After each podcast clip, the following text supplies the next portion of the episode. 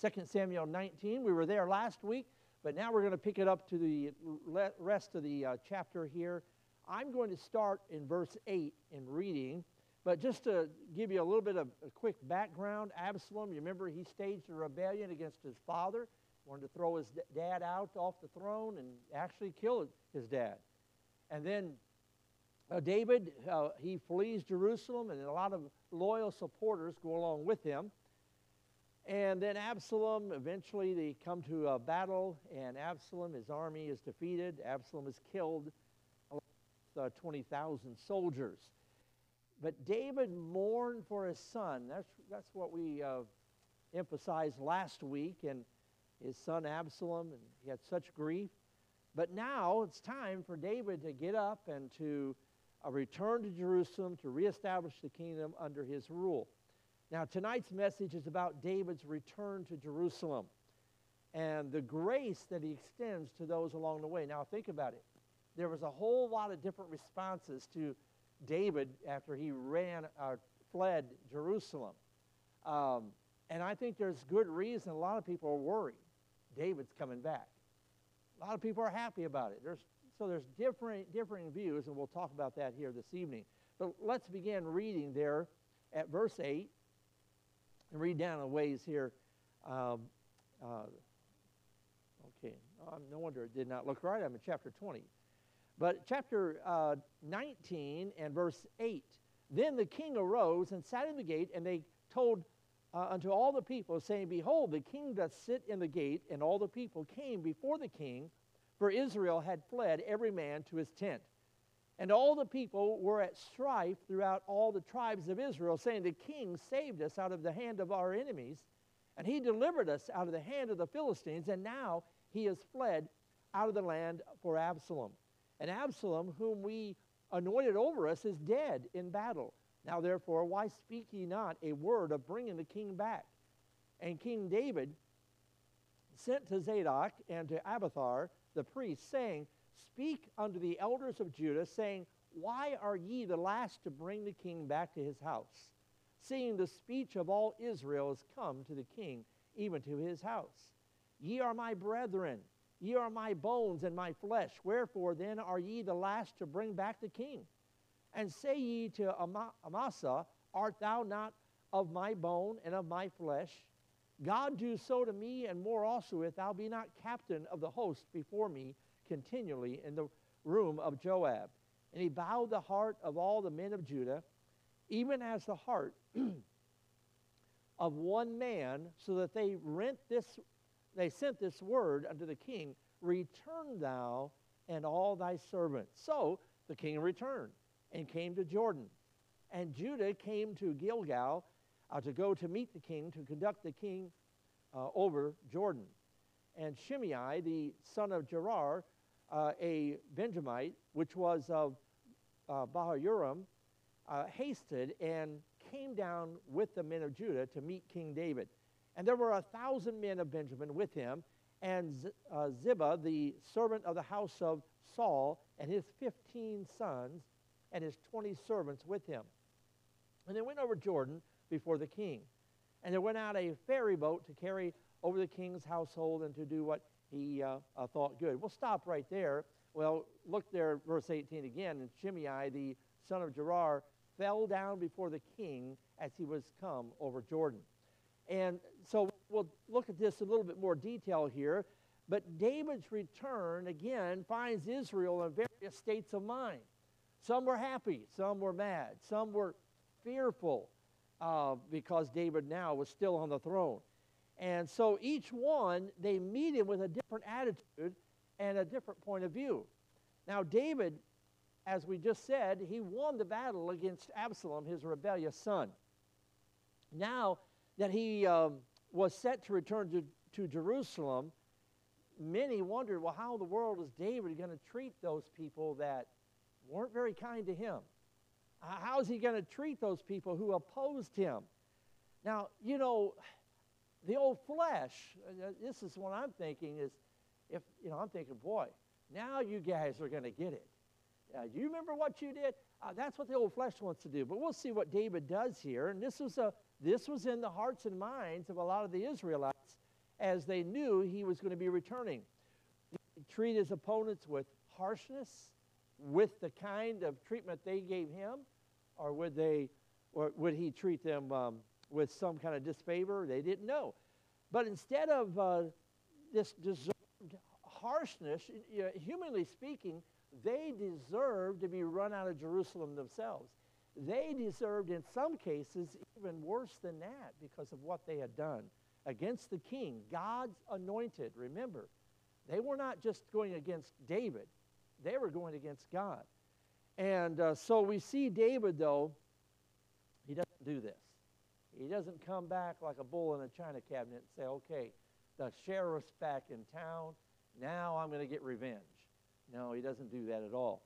Um, we see him displaying grace and mercy uh, to all of those that he, as he, meets them coming along the way to Jerusalem. And verses 8 down through verse, real, really the entire chapter of this, this chapter here, it shows us the grace of David, the grace of a returning king. Um, but not everybody's happy, as I already mentioned. Not everybody's happy to see the king. And, and I want to intertwine this story with the story of another returning king, the King of Kings and Lord of Lords, the Lord Jesus Christ, who left this earth one day and, uh, and said he was going to come back.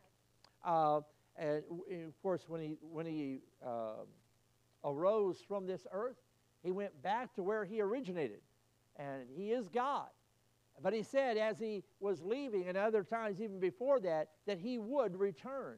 Remember John chapter 14, great passage where he tells his disciples, Let not your heart be troubled. You believe in God, believe also in me. And he talks about the many mansions, the many rooms in this, these places that he is preparing for those who have put their trust in him. And that he's coming back. He's coming again. Acts chapter 1, when he was, was ascending into heaven. And the angel said, Why stand ye here gazing? This same Jesus will return. And, and we have that promise. Revelation 22, John said, Even so, come quickly, Lord Jesus. I don't know, I've been praying that prayer a few times here in the uh, recent days. But now the truth of the matter is this not everyone will meet Jesus the same, will they? Not everybody's going to be happy to see Jesus return. And not everybody is going to be waiting for him with uh, uh, excitement and joy. And some will be, yes, happy and excited to see their, their uh, Savior return. Others, saved individuals, there are going to be some of those that are going to be caught off guard with their hand in the cookie jar, so to speak. Uh, they are not uh, prepared, uh, they're saved, but they're maybe doing some things they ought not be doing, and the Lord returns. And then there will be others who still who will be uh, found lost and undone. And they'll find that all they have to look forward to is an eternity in hell. What an awful outlook that is. So there's fear, there's excitement, there, there's many different ways. In fact, right now, there's, there's a lot of doubt by some of the world. Oh, that, that's been said for years. Jesus, there is no Jesus. He's not going to return, whatever they, they uh, uh, want to say. But uh, we have all, all kinds of precious promises in His Word uh, to, to tell us that He is coming. But His grace, David's grace, was offered to uh, the helpless. As he came back to Jerusalem, there were many Israelites that began to understand they were completely helpless. Verse 8, the last part of verse 8 it says, For Israel had fled every man to his tent. All those in Israel, the ten northern tribes who had supported Absalom, who had supported his rebellion against David, they all ran back home. They were afraid, and rightfully so. They had opposed King David, they had sided with the enemy. And so now they're heading, hightailed it back home. And so they acknowledged that David, David is the one Eh, not Absalom, that David had delivered them from their enemies and from the Philistines. They had forgotten it along the way. And I, you know, look, Absalom, he was great. He, remember, he was a very handsome young man, a very dynamic person, no doubt. and had convinced people uh, to go against his father. And so uh, he, was, uh, he was manipulative, he was dishonest, and, uh, but many people were gullible and forgetful. And what, you know, in America, we have a lot of that going on, don't we? People have forgotten their history. In fact, worse than that, we have people who are rewriting the history and erasing a lot of uh, things that should never should be remembered. But they, uh, these people here, they, they argued among themselves. Um, you know, they realized that the king that they had uh, backed was dead now, and the anointed king David was coming back uh, to be in his place. So they, they argued among themselves about bringing da- David back and to be king over Israel, but they had been uh, a part of that rebellious army and had tried to kill David. So these people had a problem. How in the world are we going to approach the king? And how are we going to get his favor once again? Now, can you, I, I mean, just put yourself in their shoes.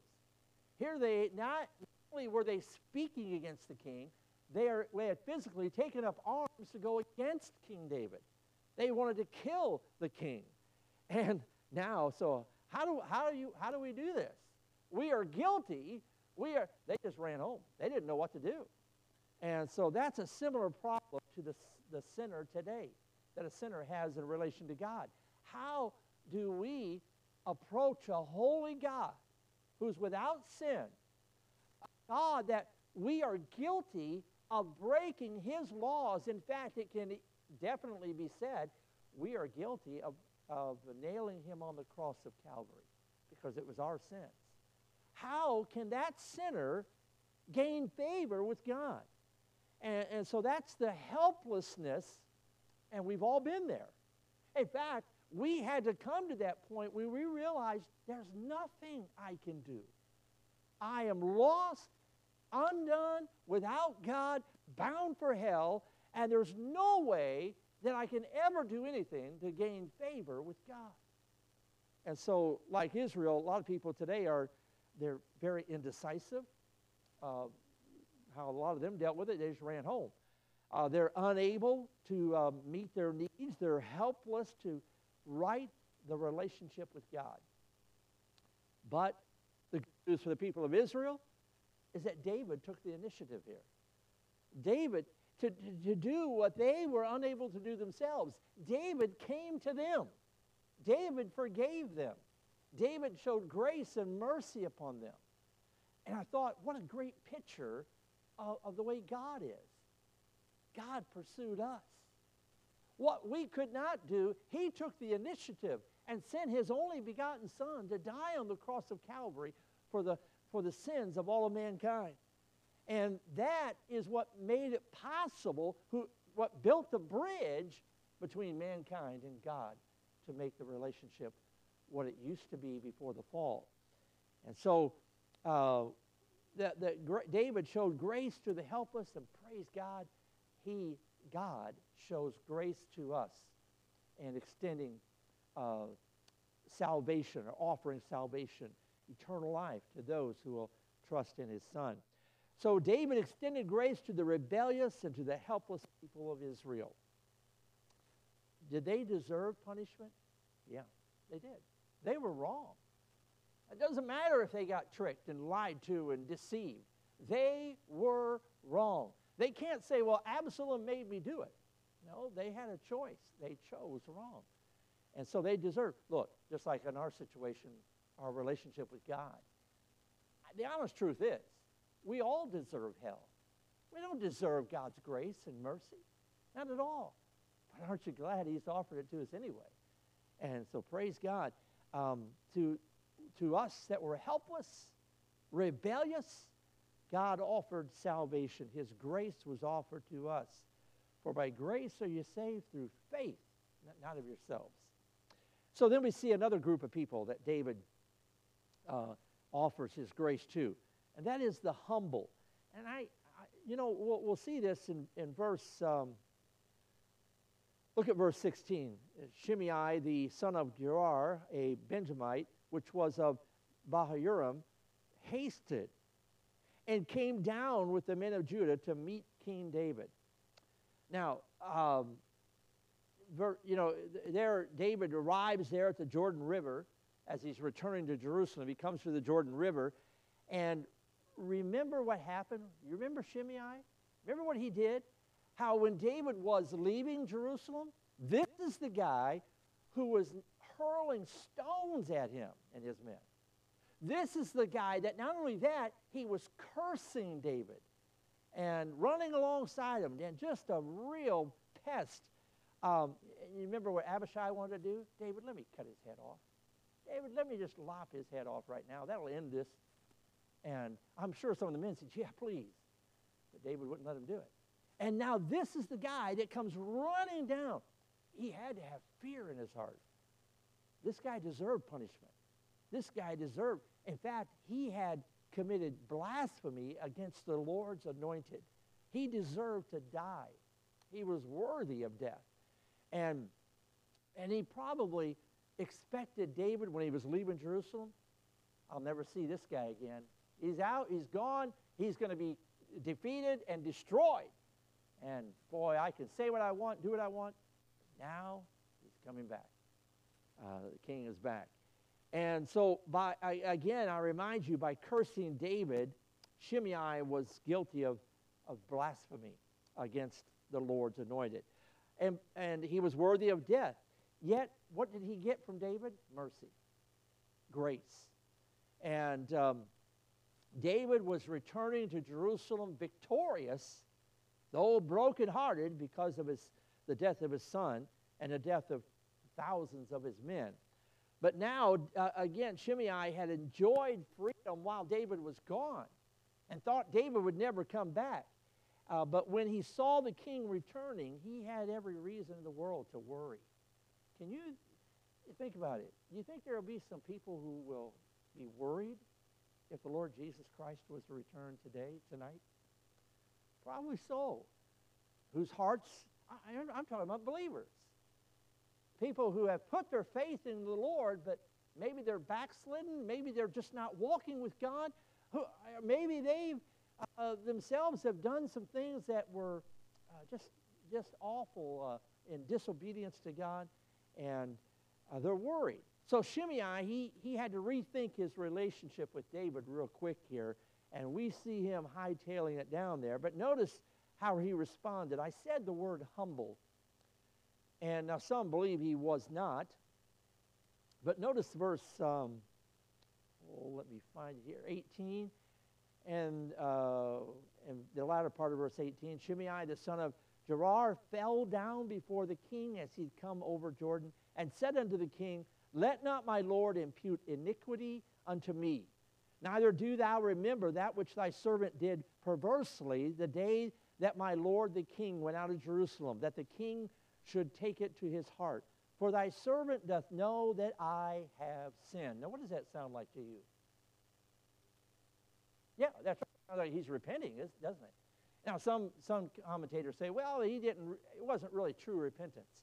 But all we can go by is his words and what uh, it appears to be, and David believed him.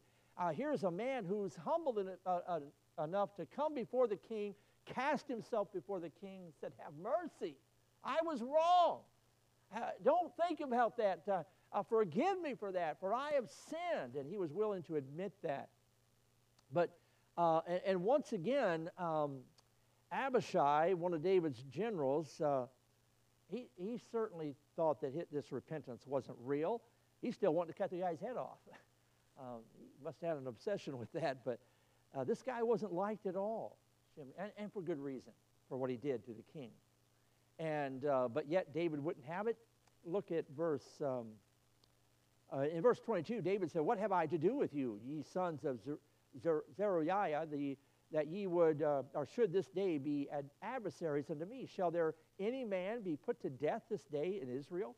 For do I know, know that I am this day king over Israel? Well, I skipped verse 21 where Abishai, the son of Zeruiah, um, uh, answered and said, Shall not Shimei be put to death for this?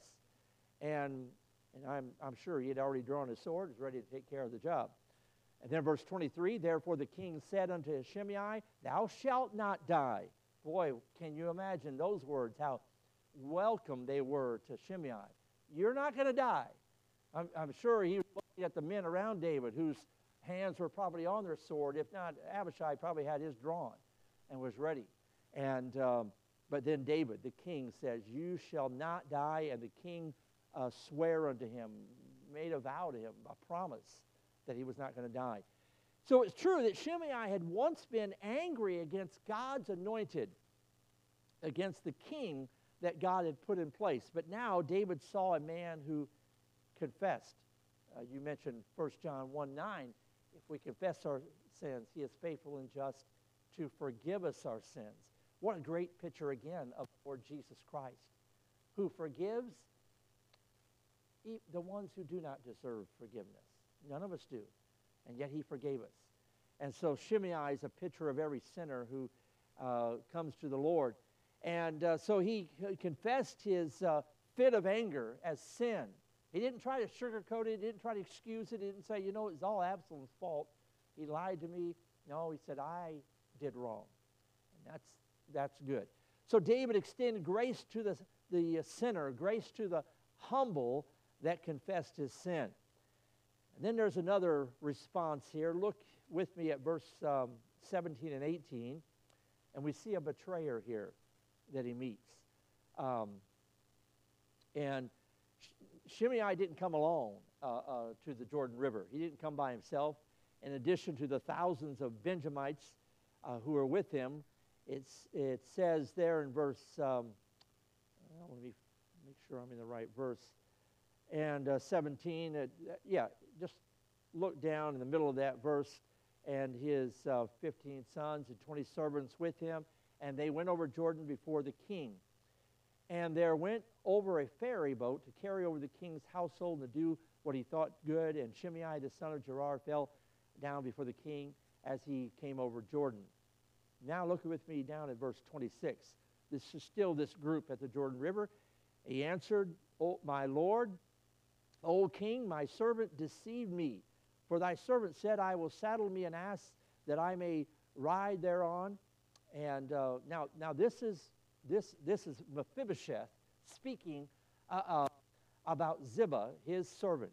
He's the one that came out to David. He brings these, uh, he brings the donkeys and the food and the other accessories that they needed, and said, you know, hey, your servant Mephibosheth. Remember who Mephibosheth was? Mephibosheth was David's best friend's son, Jonathan's son. And so David had brought him into the uh, king, or the kingdom there, had led him, he was eating at the table of the king and gave him great wealth. Remember, Mephibosheth is crippled.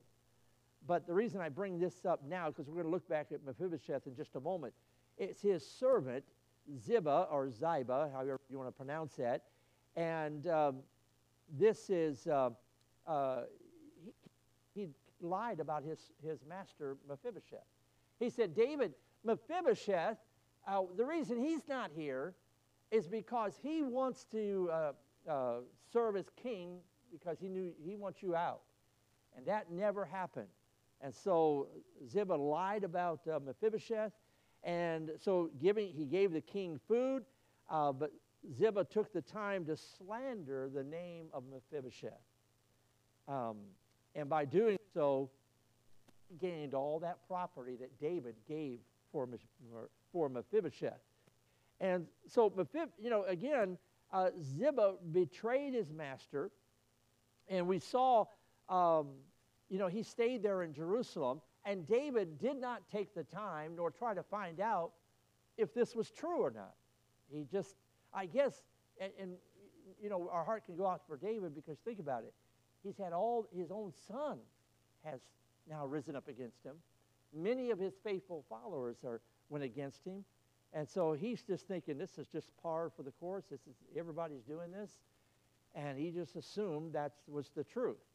So, in, but in short, Ziba lied to the king and attempted to deceive David. And so, do you think Ziba was happy to see King David come back? I think he's a little worried. because now he knows David is going to find out that he lied to him. And again, not sure well, how David was going to uh, react to him. He was a betrayer. And uh, so, without hearing Mephibosheth's side of the story, though, back earlier when David left Jerusalem, he gave everything that belonged to Mephibosheth, he gave it to uh, Ziba. And now David um, met with the, uh, or met with Mephibosheth there in verse 26. He hears his side of the story now, after all this time. And, and, and again, we'll, we'll talk more about him in a moment.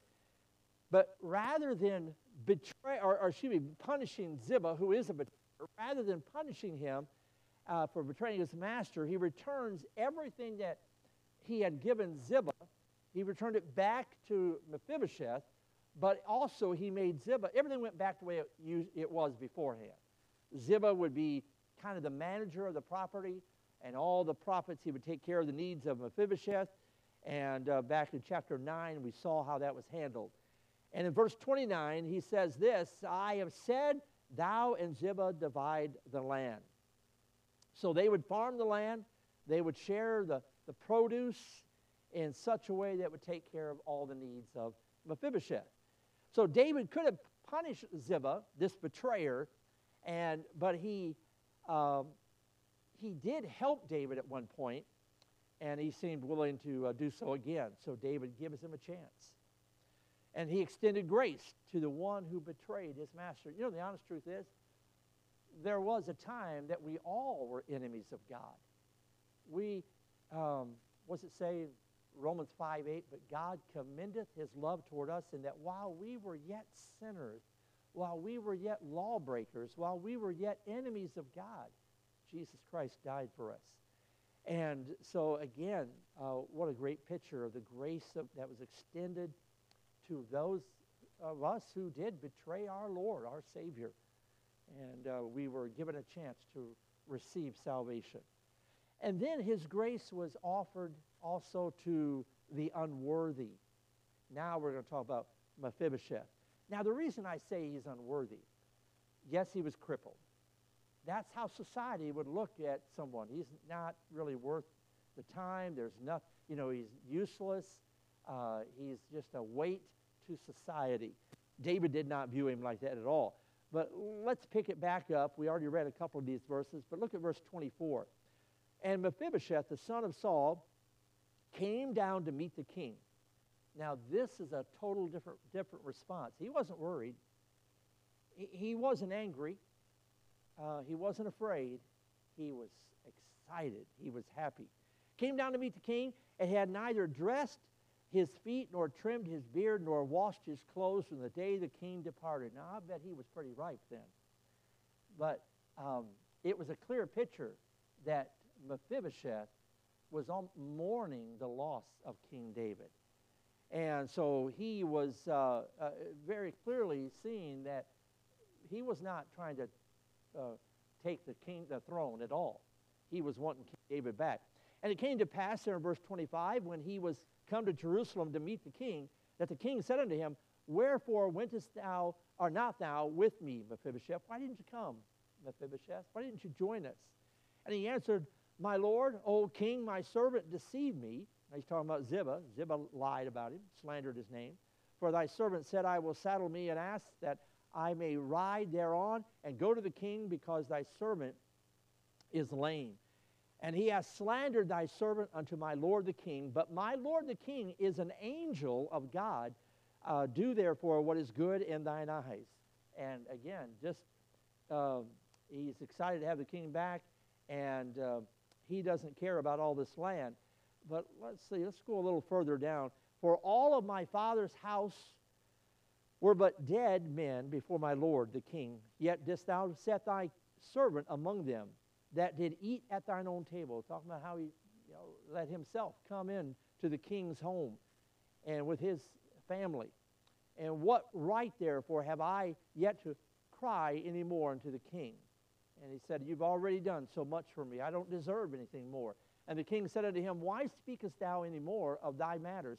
I have said, Thou and Ziba divide the land. And Mephibosheth said unto the king, Yea, let him take all, for as much as my lord the king is come again in peace unto his own house. So Mephibosheth, he can have the land, he can have the money. All I want is the king, David, back on the throne. And so we see his real heart here. But David kind of was a little rough on him here uh, in, you know, in treating him in this way.